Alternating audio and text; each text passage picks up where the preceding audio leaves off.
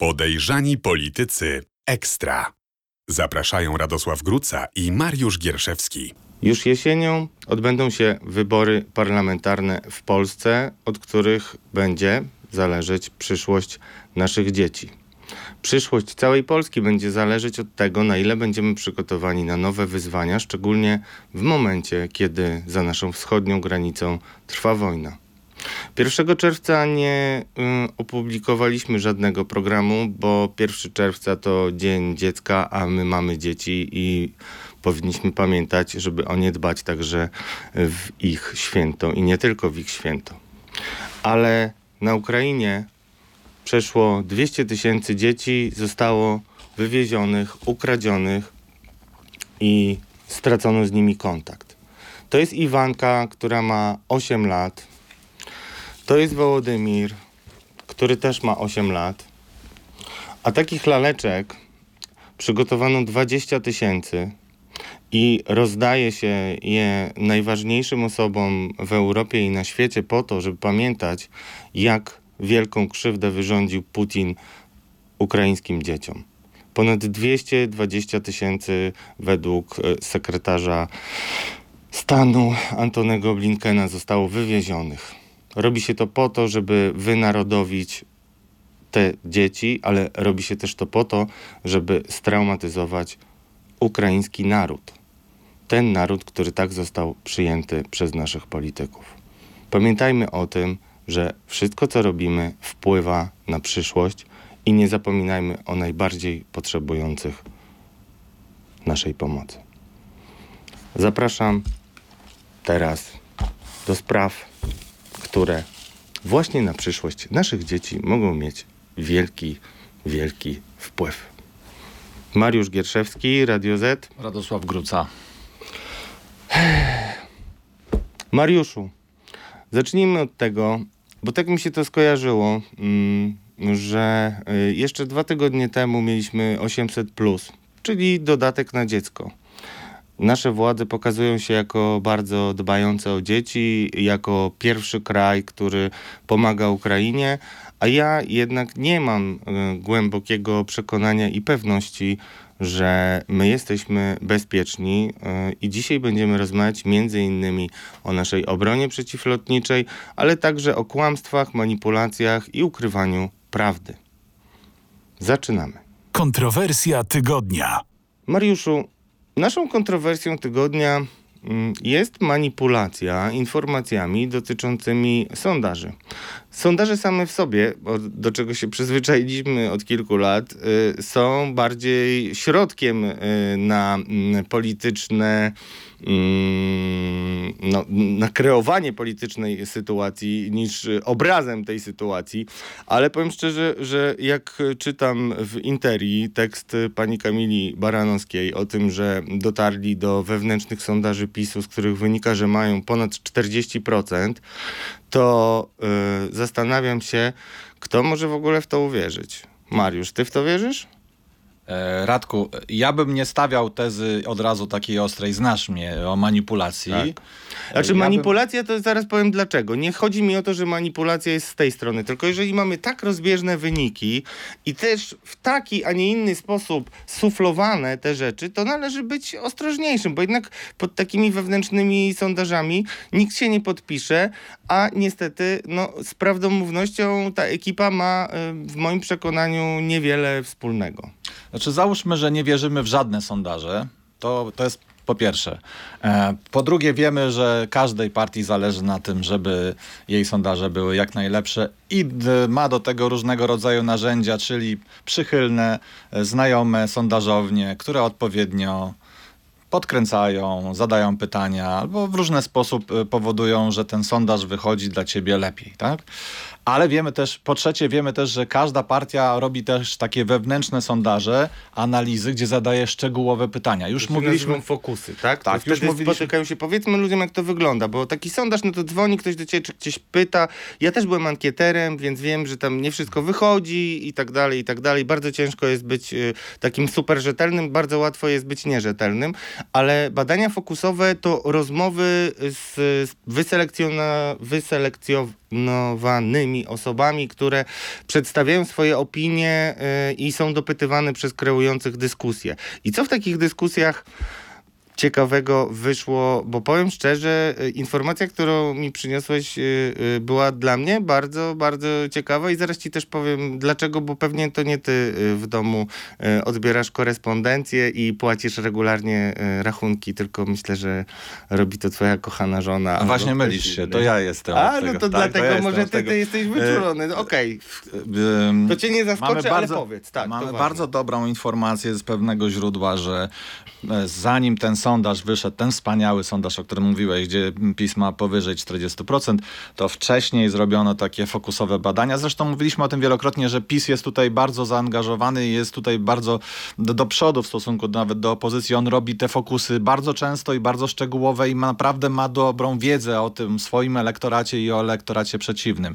I tutaj był, w- zanim ten sondaż wyszedł, to podobno była narada na Nowogrodzkiej, gdzie, oprac- gdzie omawiano sondaż dotyczący dlaczego nie będę głosował na PiS, jakich względów. Y, I e, bardzo ciekawa sytuacja. Otóż nie, wyszło, że, nie, że większość tych y, fokusowanych, tych respondentów, y, y, tych pytanych y, powiedziało, że nie, że nie najważniejsze jest dla nich drożyzna, e, to, że płacą teraz y, bardzo drogo za, za żywność, tylko opłaty, właśnie opłaty te domowe, opłaty, opłaty za prąd, że tarcza solidarnościowa e, nie działa. To znaczy wyszło, że y, dostajemy ten rachunek, to też pewnie, i tam jest napisane, że zaoszczędziliśmy dzięki tarczy 2000 zł, ale każdy z nas widzi, że ten rachunek jest wyższy. I właśnie podobno elektorat jest tym jak najbardziej wkurzony i to go najbardziej boli. I to, to jest ciekawa informacja mm, i y, myślę, że bardzo alarmująca i tak przyjęta też na Nowogrodzkiej i właśnie dlatego być może później y, zaraz mamy ten sondaż, opublikowano ten sondaż. Być może on był reakcją na te bardzo alarmujące dla nich y, wyniki y, fokusowe. Bo teraz jeśli wyjdą sondaże, w których PiS na przykład straci fotel e, lidera, no to będą mówili, przestraszyli się, więc kupili sondaże. To jest tak, tego typu zasada, a generalnie, drodzy Państwo, jeśli chodzi o sondaże, to chciałem się podzielić taką myślą, że z sondażami to jednak jest trochę tak jak z zakochaniem się. Nigdy nie wiesz, czy za rogiem nie będzie taka osoba, ty coś o tym wiesz, e, czy za rogiem, czy na jakiejś górze? Synaj, e, nie wiadomo nigdy, kiedy się zakochasz, tak? Wiadomo, jak to e, bywa. I to tak rzeczywiście może być, szczególnie w Polsce, mimo tego, że PiS bardzo gra na polaryzację i przede wszystkim na to, żeby znowu była wojna dwóch wież, czyli Jarosław Kaczyński i Donald Tusk i myślę, że może się na tym przejechać. Ale py... mhm. Na pewno myślę, że możemy teraz być y, świadkiem y, wzmożonej akcji propagandowej, czyli że na, z, już mi się to zdarzyło, że e, dzwoniła do mnie pani z operatora, e, który dostarcza mi prąd i właśnie mówiła, czy pan wie, że to pan zaoszczędził 2000 zł? Ja myślę, że ta akcja w tej chwili... Tak. Nie, no ja, ja sobie Tak, naprawdę. Tak, tak, żebym zauważył, że to tarcza solidarnościowa i ja myślę, że ta, że ta akcja w tej chwili będzie zdwojona, że to będą właśnie w tej chwili starali się nas przekonać, czy wyborców przekonać, że to jest mega fajny projekt, że płacimy mniej za prąd. No, moja ukochana, która płaci rachunki, yy, poinformowała mnie, że co miesiąc ma gulę, bo widzi dodatkową kartkę papieru, gdzie są narysowane żarówki yy, i generalnie, żeby nikomu się nie wydawało, że rząd tutaj wszystkiego nie dopilnował, no to tam jest bardzo dużo propagandy. Ja o tym nie wiedziałem, bo jednak staram się być elektroniczny i oszczędzać papier, ale yy, no to, to ciekawe. Tak, tak, tak, razem z rachunkami przychodzą trzy kartki, czy trzy, dwie kartki takie, takie typowo populistyczne e, hasła, że to oszczędzasz dzięki tarczy rządowej, tarczy, pamiętaj o tym. Masakra. Masakra, ale właśnie kto mieczem wojuje, ten od miecza ginie, bo e, pamiętam, że w ogóle pomysł walki, znaczy wy, wyczulony był na to, bo e, PiS, że to może być bolesne i od razu, kiedy zaczęła się wojna, e, no to pojawiły się żarówki, które generalnie, mm, umownie mówię, czyli te billboardy z żarówkami, że to jest wina, wina polityki klimatycznej Unii Europejskiej, że są I tak Putina. wysokie. I Putina, no wiadomo, no była, był karabin narysowany. Tak, Tak. karabin był nawet? Tak, tak, tak, tak, że to wojna Nie wiem, czy to ci się nie przyśniło, bo to jest hardcore, ale dobrze, słuchajcie, nic mnie już nie zdziwi. No, no, jest, to, jest to duży problem e, tej ekipy. E, No i też jakby te ruchy ostatnie, w ostatnich tygodniach pokazują, że mm, no, możemy wrócić do tego e, powiedzonka, kto mieczem wojuje, ten od miecza ginie, bo komisja rosyjska mm, pokazuje, że chyba nie wszystko jest tak bardzo mm, no, moc, dobrze przygotowane. Ale to nie wszystko, co odkryłeś e, w tym tygodniu, bo też e, bardzo ciekawe rzeczy dzieją się lokalnie i też e, jest powrót wielki e, wielkiej gwiazdy swego czasu, ikony narodowców. Mm, Będziemy trochę dzisiaj o narodowcach mówić. Marek Jakubiak był takim pierwszym sponsorem narodowców. E, e, Pojawił się w polskiej polityce jako człowiek e, Kukiza, a potem robił różne mm, no, takie szachermachery. Między innymi w pewnym momencie pojawiał się jako kandydat, gdzieś tam zbierano na niego podpisy. No jakoś tak bardzo się... Tak, prezydencki, tak. E, to I pewnie było będzie wtedy- startował w wyborach tym roku. no tak sympatyczny y, i wierzący w siebie i przekonany swojej wielkości polityk ma na pewno takie aspiracje. A co tam ciekawego lokalnie udało mu się załatwić? Słuchaj, no nie, chc- nie, chcemy, nie chcemy przesądzać tej sprawy, chcemy tylko po opowiedzieć o niej i zadać pytanie i powiedzieć, że będziemy drążyć, żeby dojść do tego e, do odpowiedzi na, na nurtujące nas pytania. Otóż e, pójdźmy w ten sposób. E, jest e, biskupiec na Mazurach. Mazury, wiesz, że ja kocham Mazury. Biskupiec bardzo ładna e, miejscowość e, z dużą fabryką płyt wiórowych austriackiej firmy, o której było dużo artykułów na ten temat, ale jakby to nie, nie, nie o tym chciałem po- opowiedzieć. I otóż okazuje się, że mm, biskupiec mm, umorzył w ubiegłym roku firmie Browary Regionalne Jakubiak, czyli kto właścicielem tej firmy, beneficjentem tej firmy jest e, Marek Jakubiak, e, 260 tysięcy podatku od nieruchomości. No, to zdaje się w tym tygodniu zostało opublikowane e, całe, całe zestawienie wszystkich osób fizycznych i firm, którym umorzono taki podatek. E, No powiem tak, że to jest naj, najwyższa, oprócz Egera, który, znaczy właśnie tej, tej, tej, tej fabryki płyt wiórowych austriackiej, no, jak rozumiem, no jest to inwestycja, pewnie jest to zapisane w umowie, że są zwolnieni z podatku przez kilka lat, no to normalna sprawa, zdarza się. Natomiast y, wracając już do Marka Jakubiaka, ta jego kwota y, browarów regionalnych jest, no wybija się w stosunku do innych małych firm lokalnych, y, które, które tam w Biskupcu są, które też mają różnego rodzaju umorzenia podatków, no ale tutaj ta, ta kwota jest dosyć szczególna i, i wybija się. Mm, Ćwierć miliona, niezła kasa. Mm, Tak. I do tego musimy, musimy też wiedzieć, że w marcu tego roku e, właśnie biskupiec, samorząd biskupca, kupił od e, browary regionalne Jakubiak browar biskupiec za milion sześćset tysięcy. Czyli mamy taką sytuację. W ubiegłym roku umorzono podatek od nieruchomości, a potem kupiono w marcu tego roku kupiono browar biskupiec za, od y, Marka Jakubiaka, od browarów regionalnych Jakubiak za milion sześćset tysięcy. No i ja rozmawiałem z samorządowcami i mówią, no słuchaj, nie, nie rozumiemy dlaczego na przykład w tej umowie zakupu po prostu nie skompensowano tego długu od podatku od nieruchomości, odejmując go sobie, prawda? Tylko najpierw umorzono, a potem kupiono. Yy, drugie pytanie. Tym Jaki- bardziej, że to browar to nie jest tak, nie wiem, że jak kosz na śmieci y, do biura, że się kupuje tak ad hoc i tak dalej. To jest taka dość duża inwestycja, szczególnie dla no, biskupca. Wydaje mi się, że tam mimo wszystko pieniądze nie leżą stertami na ulicy. To, y, myślę, że tutaj y, ten browar będzie zamieniony raczej, chodzi o budynek i nieruchomość, i będzie raczej zamieniony w, zamieniony w hotel i tam nie będzie raczej prowadzona działalność Będzie albo nie browarnicza. będzie, no. Ale w każdym razie drugie jest pytanie, jaki był ważny interes w takim umorzeniu tego podatku? Czy na przykład y, zwykle to są zachowanie miejsc pracy, ciągłość miejsc pracy lokalnych, albo jakieś lokalne inwestycje y, w miasteczko, w miasto, w ulice, drogi i tak dalej. Y, Ze względu na to właśnie dochodzi do takich umorzeń. Tutaj nie wiemy, czy, czy takie sytuacje były, mm, więc dlatego chcemy o to zapytać i wysłaliśmy już pytania do biskupca. Y, Zapytamy też Marka Jakubiaka, jak to było. Natomiast no, mm, sytuacja ciekawa moim zdaniem. Sytuacja ciekawa i mm, uświadamia mi, że to jest kolejny przykład y, przedsiębiorcy, osoby, ale bardziej przedsiębiorcy, który mm, gdy jest bliżej władzy, tym jest bliżej różnych sukcesów, y, których y, dalej są ci, którzy są dalej od władzy. Mm, A Marek Jakubiak po pierwsze y, no, rozpycha się i bardzo próbował mocno wejść w republikanów.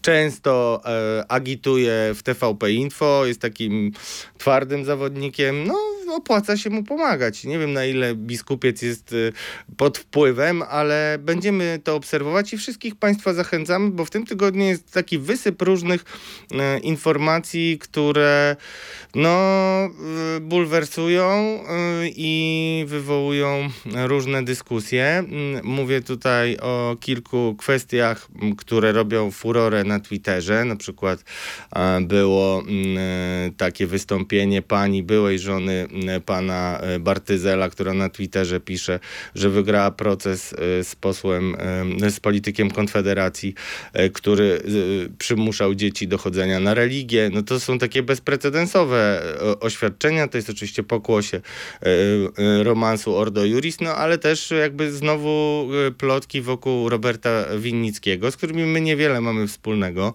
albo nic.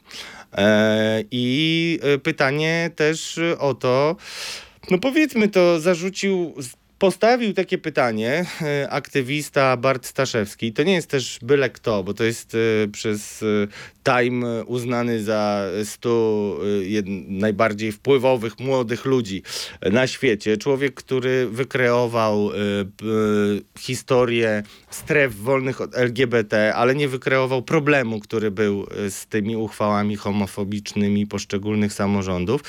No i teraz on pyta Roberta Winnickiego, czy prawdą jest, że jest jakieś wideo gejowskie e, z nim. E, nie, nie wiem, czy pytanie było o gejowskie, ale generalnie wszyscy odebrali to, no bo że, że kompromitującym nagraniem może być tylko jakiś, e, no, coś pokazującego relację Roberta Winnickiego, przecież narodowca, konserwatysty, ojca i tak dalej. Oficjalnie on się wycofał w związku z zawałem. On oczywiście to dementuje, a my oczywiście, drodzy Państwo, od razu odpowiadamy. Nie będziemy panu, Państwu pokazywać żadnego filmu, e, nawet gdybyśmy go widzieli, a go nie widzieliśmy, e, ponieważ e, w tej kampanii uważam, że powinno być embargo na tego typu materiały, chyba że ktoś się sam nakręcił i wie, że one zostały stworzone, bo deepfake'i powodują, że no, ty możesz robić naprawdę takie rzeczy, których sobie nie wyobrażałeś, a, a ja mogę być, nie wiem, jak Rocco Sefredi, czy nie wiem, jest taki tam włoski bonzo.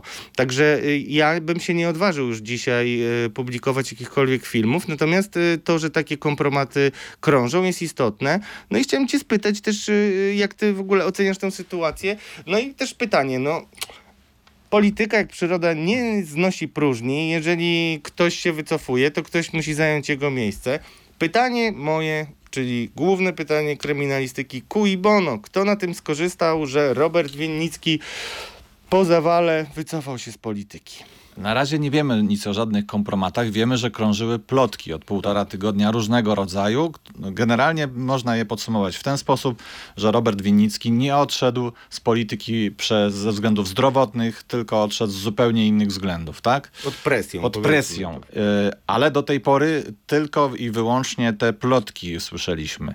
Y, Możemy, za, możemy zauważyć, że plotki pojawiły się nagle i to nie było naturalne, w jaki sposób się pojawiły, bo one nagle zaczęły się rozchodzić wszędzie, więc można odnieść wrażenie, że były w jakiś sposób y, y, no, no zabrakło mi słowa, że w każdym razie to nie było naturalne. Ktoś za tym stał, ktoś to wymyślił, być może ktoś to propagował, ktoś to ro, między dziennikarzy rozpuszczał, tak?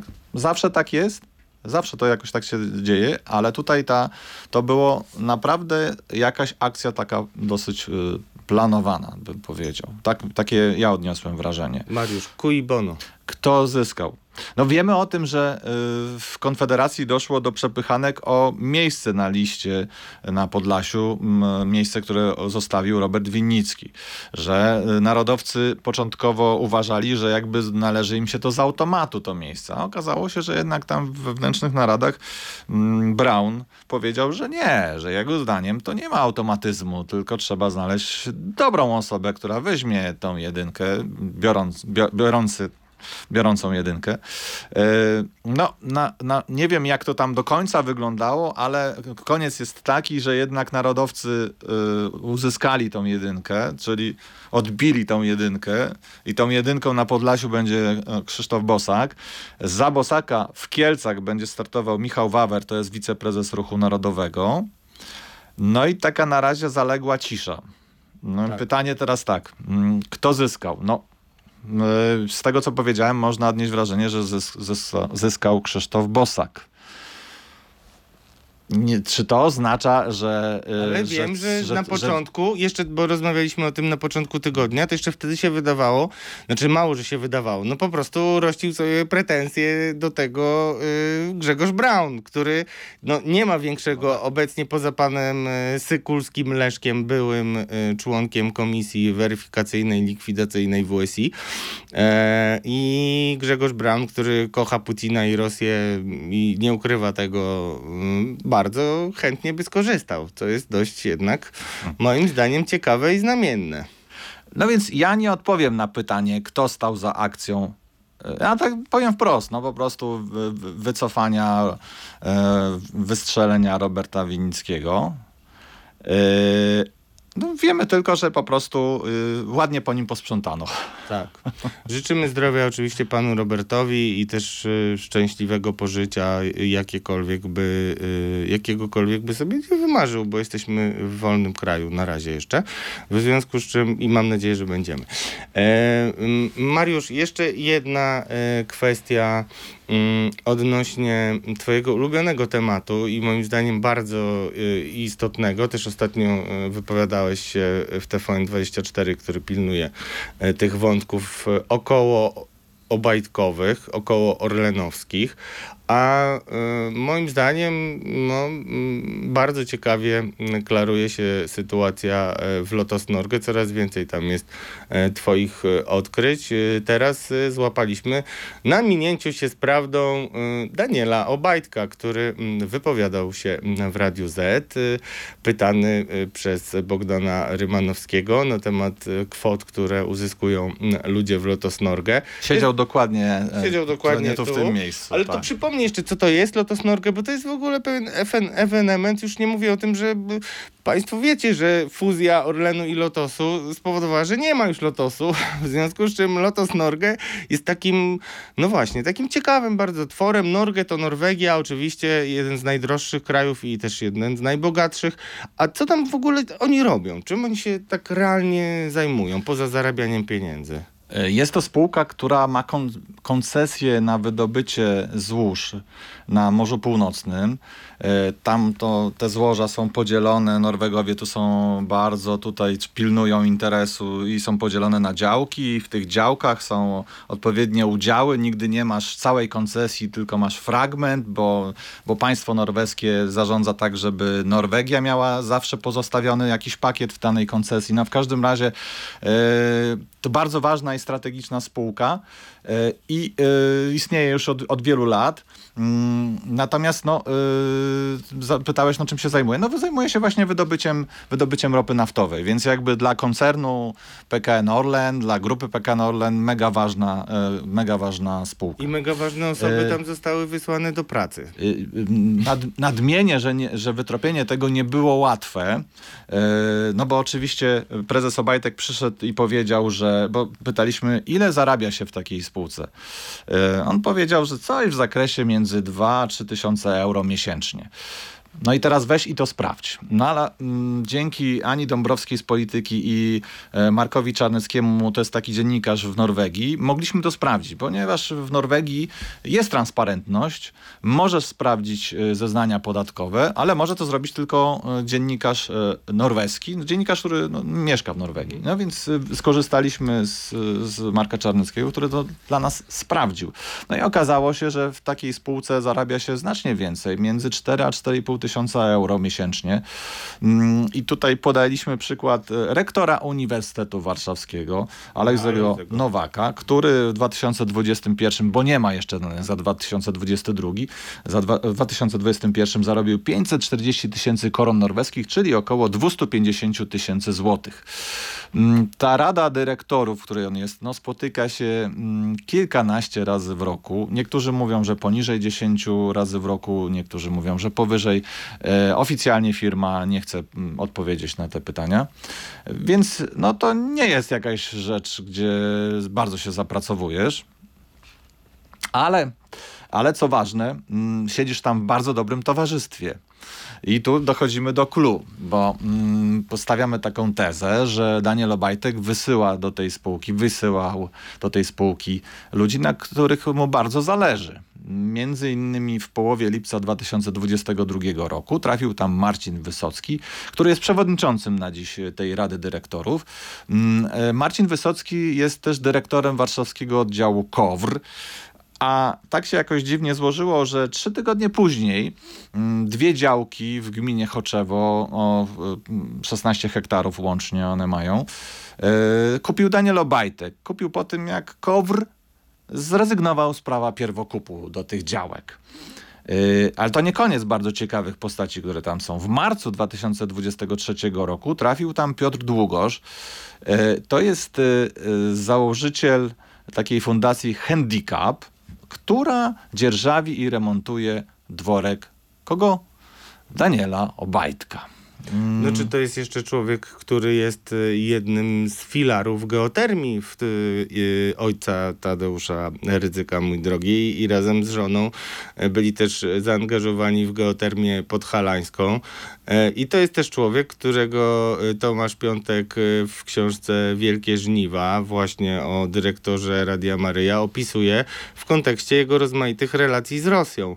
Więc to też jest no, bardzo, bardzo ciekawy człowiek do prześwietlenia. Może przez komisję taką właśnie dajesz. Co, kto tam jest jeszcze? Obajtek oczywiście twierdzi, że liczą się kompetencje i tylko te osoby tam trafiają ze względu na kompetencje. No, rzeczywiście w październiku ubiegłego roku trafił tam były prezes PKN Orlen Zbigniew Wróbel z czasów e, SLD, dobry znajomy Aleksandra Kwaśniewskiego. Klub Cygar Amator kiedyś był opisywany To trochę, przez... y, trochę nas tak. zdziwiło, że Daniel Obajtek e, robi ukłon w stronę takiego towarzystwa. No ale może chce być taki pluralistyczny, no nie wiem. Na pewno można powiedzieć, że Zbigniew Wróbel no to człowiek, który raczej na, na rynku handlu ropą y, się zna. Czy zna się na wydobyciu ropy? Nie wiem. Ale, ale może poznał się przez te wszystkie lata. Ale są też e, takie, no, znaczy no widać wyraźnie, że mm, spółka, która jest poza granicami państwa, no jest takim no, atrakcyjnym miejscem do zarabiania, bo z dala od wścibskich oczu dziennikarzy wydawało, Wydawało się, się wydawałoby się. Także patrzmy y, szerzej y, i rozumiem, że to jest y, no, ciągle przedmiot jakichś twoich mm, dociekań. Tak, no za, zapo tak. zapowiadam, że są tam jeszcze inne bardzo ciekawe kwiatki i to nie jest ostatnia publikacja nasza w tym temacie. No i na koniec w takim razie y, wprowadźmy temat, który bardzo powinien zelektryzować, mm, szczególnie amatorów myślenia o służbach specjalnych, ale nie tylko, bo też wszystkich, którzy interesują się polityką. Bardzo ciekawe, intrygujące i niepokojące informacje dochodzą do nas e, z obszaru, uwaga, więziennictwa. E, Zacznijmy, e, tak zagajmy. Powiedz mi, co ci się udało ustalić, bo Ostatnio tak sobie myślałem o tych służbach. Trwa dyskusja, czy jeżeli PiS by upadł, to hmm, będzie trzeba reformować służby. Wywołał tę dyskusję też Donald Tusk, który powiedział e, o tym, że trzeba zlikwidować CBA, co też nie wszyscy ludzie, eksperci uważają za e, fortunny pomysł. E, a tymczasem y, mamy chyba plan jakiejś kolejnej y, super służby, y, która tym razem będzie podległa komu i co będzie robić. Ma, będzie podległa ministrowi sprawiedliwości. To jest Inspektorat Wewnętrzny Służby Wewnętrznej, tak się nazywa ta służba.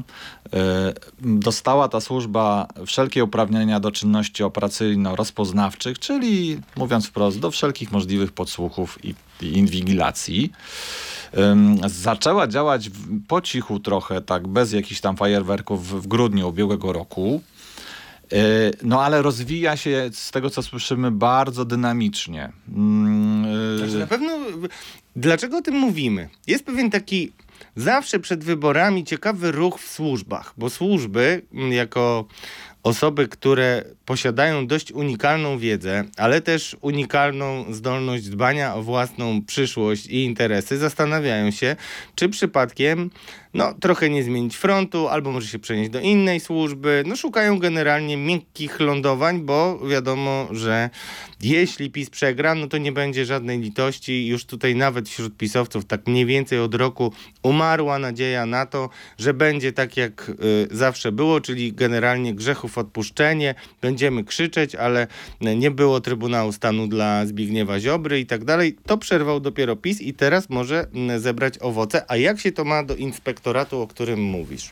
No, słuchaj, mm, chodzi o to, że ta służba będzie miała wszystkie e, prerogatywy i możliwości na przykład do inwigilowania adwokatów. No bo mm, wystarczy, że będzie gryps jakiś i służba założy, że dany adwokat przenosił dany gryps od danego przestępcy w więzieniu, już może zostać być y, objęty tymi czynnościami rozpoznawczymi. No, adwokaci do tej pory czuli się e, raczej pewnie, chronieni przez, przez prawo.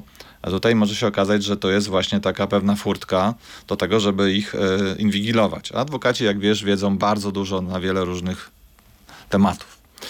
E, No, obowiązuje ich tajemnica adwokacka, jak nawet raper Mata przypomina w swoich y, y, kawałkach. Papuga jest taki, nie wiem czy znasz. E, i, i, to jakby, ale to nie wszystko. No, czy co powoduje, że e, trzeba było w pewnym momencie zawiesić nabór, bo no, walili drzwiami i oknami kandydaci? No, z tego co słyszeliśmy, to służba bardzo dobrze płaci i e, była taka sytuacja, że bardzo duże grono funkcjonariuszy ABW e, miało zamiar przejść e, do tej służby, bo e, ta służba może, mm, nabór do, do tej służby może polegać na tym, że przeniosą się po prostu funkcjonariusze służby więziennej, klawisze. A może też być tak, że y, przyjdą też funkcjonariusze z innych służb i wejdą od razu i będą mogli pracować operacyjnie. I tak miało, miało być. Bardzo wielu funkcjonariuszy ABW, z tego co słyszałem, chciało przejść. Natomiast ich szef, pułkownik Krzysztof Wacławek powiedział nie. Powiedział nie, ma, że mają złożyć normalnie papiery o odejściu i dopiero nie będzie żadnego przeskoczenia z jednej służby do drugiej. Podobno doszło właśnie też do takiej małej tutaj przepychanki, że szefostwo służby więziennej e, chciało spotkać się z Wacławkiem. Tamten do tego spotkania nie doszło bezpośredniego. Ktoś się posk- poskarżyło się, służba więzienna poskarżyła się do Ziobry, a Wacławek poskarżył się do swojego protektora, czyli do Mariusza Kamińskiego, któremu podlega. I to się ta sprawa jakoś rozmyła. E, No niemniej pokazuje to, że tutaj jest duże ciśnienie i zasys ze strony inspektoratu wewnętrznego, a tutaj szef ABW powiedział nie, no nie będą odchodzić tak wprost moi ludzie. Więc no cóż, no, jak to można podsumować? No, widać, że komuś zależy bardzo, no komu? No, ta służba ma podlegać inspektorat wewnętrzny wiceministrowi Wosiowi. To ty za chwilę powiesz y, o nim parę słów. Widać, że bardzo zależy, żeby jak najszybciej tą służbę skonstruować i włączyć ją do gier operacyjnych. E, gier operacyjnych powiedzmy sobie wprost, bo mm, po pierwsze popatrz, że to się wpisuje w taką tendencję e, bardzo rozkręcającą się przez 8 lat, bo tak, Straż Marszałkowska dostała szersze znacznie uprawnienia. Już nie mówię, że nowi ludzie, nowe sprzęty, ale też możliwości działań operacyjnych. E, Był taki plan, o czym pewnie nie wiesz, bo się nie zajmujesz takimi stricte biznesowymi rzeczami, ale nie wiem, czy wiesz, była nowelizacja UOKiK-u, gdzie planowano wprowadzić taką specjalną służbę w UOKiK-u nawet. My mamy jeszcze wywiad skarbowy, czyli e, jakby w ramach kasu teraz to już wszystko e, funkcjonuje. Mamy ABW, AW, e, CBA, CBSP i tak dalej, a ostatnio sobie przypomniałem, że był nawet taki plan dużej reformy takiej narodowej agencji, oczywiście narodowej, której nie wprowadzono, a mamy teraz kolejną tutaj. No i też, no. Czy ja dobrze rozumiem, że docierają do ciebie też e, takie mm, przestrogi, że jednak to jest kolejna służba, która ma bardzo szerokie kompetencje, a patrząc na wojny, w, nawet w ramach tej, sam powiedziałeś, no komu może zazdrościć służb specjalnych y, Zbigniew Ziobro? No oczywiście Mariuszowi Kamińskiemu, a w zasadzie ma, y, panu Wąsikowi, który jest tam bardzo y, blisko y, niego. Em, No tak, to, to, takie obiekcje y, są. I nawet y, ostatnio, zdaje się, pre, prezes Najwyższej Izby Kontroli, Marian Banaś, powiedział, że zastanawia się, czy nie, nie skontroluje tej y, powstawania tego inspektoratu wewnętrznego, nie skontroluje tej sytuacji, bo według niego no, można tutaj e, mieć wątpliwości właśnie co do tych kompetencji, które udzielono tej służbie. No i tam e, pierwsze skrzypce gra e, wiceminister Woś i to jest bardzo ciekawa osoba, polityk młodego pokolenia, nie do końca mm, moim zdaniem jeszcze opisany, jeśli chodzi o jego i pochodzenie i działalność lokalną, ale to on właśnie to nadzoruje, e, jeśli chodzi o więziennictwo, przejął to po jakim. Tam jest masę kontrowersji, tylko w Polsce generalnie, no kto by tam myślał o jakichś więźniach? Najlepiej niech zgniją i w ogóle niech społeczeństwo o nich e, zapomni. Tak generalnie jest i mówię to jako autor książki osadzony ze Sławomirem Sikorą, gdzie mieszkałem przez rok z tym człowiekiem, który zabił Gerarda filmowego z filmu Długu i opowiadał mi, jak był 10 lat w więzieniu. To jest naprawdę, to się nic nie zmienia, jest tylko gorzej. Natomiast ja też y, słyszałem o takich bardzo dziwnych sytuacjach, między innymi w więzieniu w Katowicach, do którego y, posadzono y, wielu ludzi związanych z grupem ultrasów ruchu Chorzów. No i na przykład y, w tamtejszym więzieniu w Katowicach y, pod koniec roku y, okazało się, że jest 10 telefonów komórkowych wśród osadzonych. I jeszcze jakieś tam narkotyki, jeszcze jakieś tam inne rzeczy.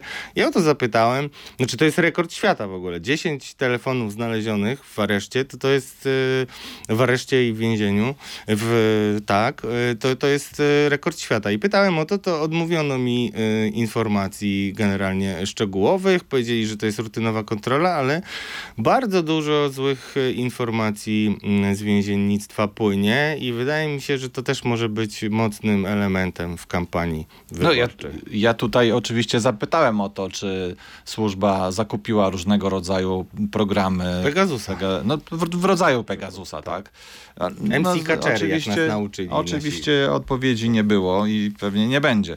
Mm, Natomiast y, no, na pewno jest też tak, wiesz jak takie służby, y, jak zaczynają działać, to co się dzieje. Musi być najpierw sukces. Więc możemy się spodziewać, y, że, że ten sukces niedługo ta służba będzie musiała jakiś mieć, więc zaraz o niej trochę usłyszymy, tak? Ale dobrze, że to powiedziałeś, bo to jest też ciekawy mechanizm. I na koniec, jeśli chodzi o, wolność, y, którą możemy się cieszyć jako wolny kraj w Unii Europejskiej i też podobno wielką, rosnącą potęgę militarną, to chciałbym, żebyś jeszcze przypomniał, mm, bo bardzo interesujemy się rakietami. Nie jest to, y, nie jest to żadna tajemnica. Po pierwsze, pisaliśmy o przewodowie jako pierwsi i uważam do dzisiaj, że była to bardzo ważna decyzja, że to ujawniliśmy. E, Cały czas jest dużo kontrowersji wokół Bydgoszczy. Ja się tak zastanawiam, bo ym, temat na chwilę ucichł i mi się wydaje, że ym, należy rozpatrywać, czy takie wzmożenie y, PiSu, które nie wygląda na plan, no te Auschwitz, y, y, klipy wyborcze, żenujące, obrzydliwe dla mnie osobiście i tak dalej, i tak dalej, no ja mam takie wrażenie graniczące z pewnością, że PiS robi wszystko, żeby uciec też od tematu y, rakiet, żeby to bagatelizować, żeby unikać, y, odmawia wyjaśnień Mariusz Błaszczak, który przychodzi na komisję utajnioną i nic nie mówi. Jest też taki wniosek, nie wiem czy wiesz, złożony przez Polskę 2050 i PSL, żeby utajnić posiedzenie Sejmu i tam wysłuchać właśnie informacji o rakietach i uważam, że to jest bardzo dobry pomysł. No i pytanie y, też ostatnio ważne dla naszych wszystkich widzów i widzek, y, mm, ważne informacje mm, z ostatnich e, dni. Nagle się okazało, że nasza super rosnąca potęga militarna nagle wpadła na pomysł, żeby kupić nowe sprzęty. I chciałbym, żebyś y, powiedział o tym i, powiedział nam, jak pogłębiła się twoja wiedza. Też rozmawiałeś z Jackiem Czarneckim, który jest u nas w redakcji odpowiedzialny za kwestie obronne.